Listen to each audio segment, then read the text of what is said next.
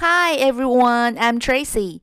Today's reading will be about what good news is the cosmic force trying to tell you. Let's begin by picking several oracle and tarot cards. And now I'm going to read them out for you. Adjustments are required. Third quarter moon. Courage.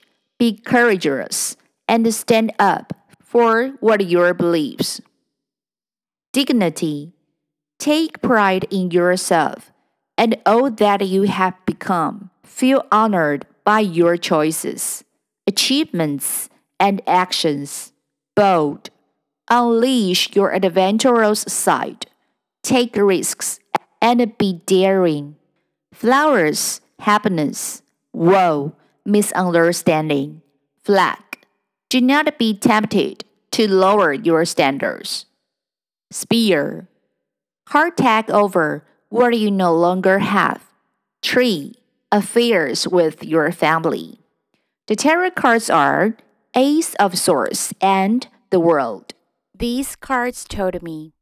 First, maybe you're busy with making a new plan and the new one is not supported by your family.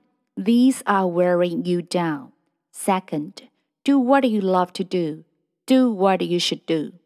Don't be tempted to lower your standards. You should be courageous and stand for your beliefs. Feel honored by your choices and achievements. You are really something. Third, these actions and plans will help you to inspire your individual potential. You will be in the prime of life. I wish that luck will be on your side and hope you have enjoyed the reading today.